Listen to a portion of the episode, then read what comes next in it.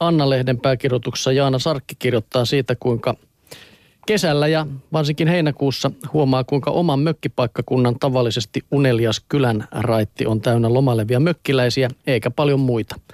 Paikallisen osuuskaupan hyllyt ammottavat tyhjinä jo aamupäivästä. Näin siitäkin huolimatta, että mökille on kurvattu auto täynnä ruokaa ja muuta tarpeellista siinä pelossa, että ei sieltä Tuppukylästä kuitenkaan mitään saa.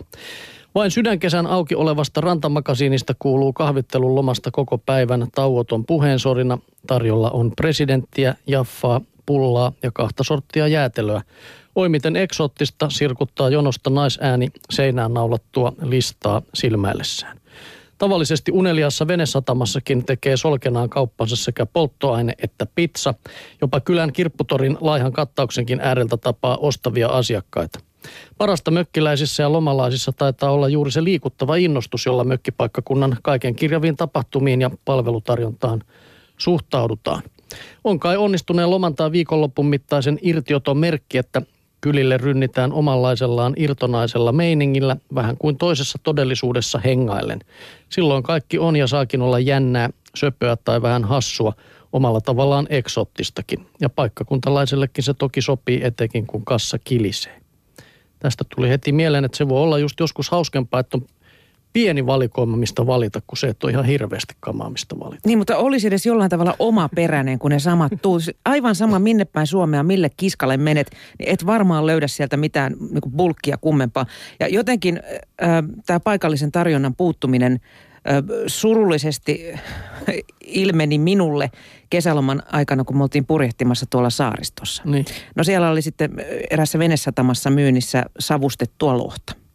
No sitähän tietysti ajattelee romanttisissa kuvitelmissaan, että sieltä se isäntä on sitä lohta nostanut ja aamun tunteina sitten uunissa käristänyt sitä. Kysyn, että mistä tämä lohi on tullut, että onko se kaukaa, kaukanakin käyty kalassa. Norjasta. No, Eikö aika monen paradoksi jotenkin, että sä meet, oot kalastaja kylässä mm. tuolla saaristossa ja syöt siellä norjalaista lo, savustettua lohta. Daa. Sun ei olisi pitänyt kysyä. Niin, olisin vaan pitänyt oli tämän se, illuusioni. Niin. Niin, kyllä sitä luulisi, että siellä olisi jotain omaleivottua pullaa ja kaikkia tämmöisiä. Sämpylät oli pidä oma sitten leivottuja, mennä. Okei. kyllä, joo. Mutta lohi tuli Norjasta siinä vetten äärellä, jotenkin karseet. Hmm. No, sitten asiaa tällaisesta inhottavasta, jotenkin inhottavasta tunteesta, tiedätkö, tyyppi, joka tulee liian lähelle. Se voi olla vaikka raivostuttava anoppi tai nurkissa loisiva veli. Tässä pari esimerkkiä. Anoppi on onneksi Hyvinkäällä asti. No niin. Ystävä muuttui työpaikalla. Nainen 28 V sai esimiehekseen hyvän ystävänsä ja kertoo. Oli yllättävää huomata, miten erilainen ystäväni työpersoona oli ystävän rooliin verrattuna.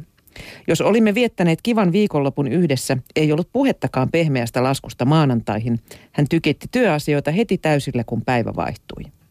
Hänen hauskat fiiliksensä loppuivat aina kello kahdeksan aamulla ja vasta neljän jälkeen pystyimme olemaan normaalisti.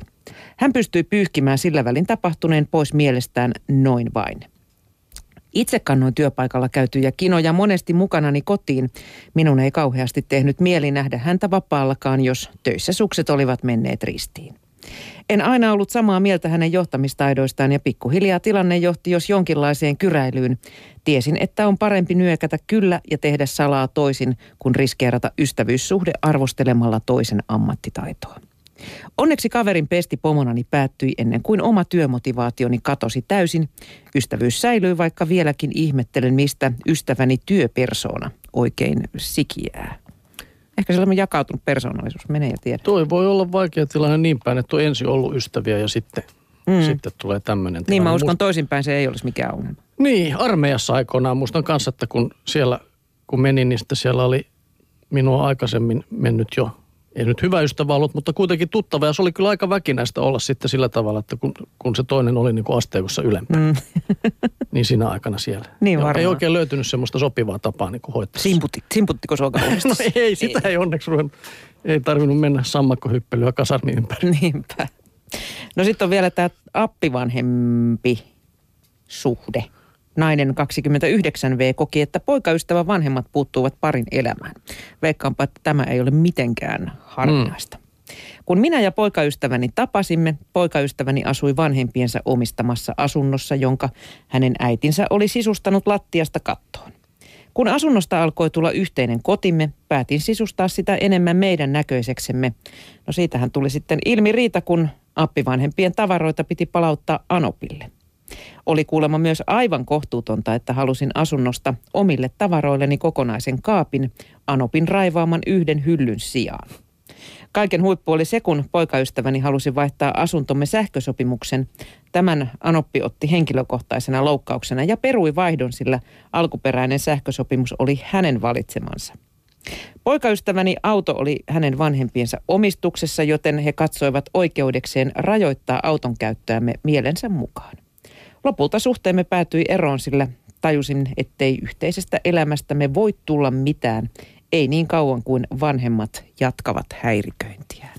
No tuo nyt oli kyllä varmaan pahimmasta päästä sitten tuo tarina. Niin, mutta tuli mieleen tämä eilinen juttu, mikä kuultiin tässä iltapäivässä, se Anoppi-kirja, mistä keskustelin. Mm-hmm. niin tuota, siellä oli semmoisia kauhutarinoita myös.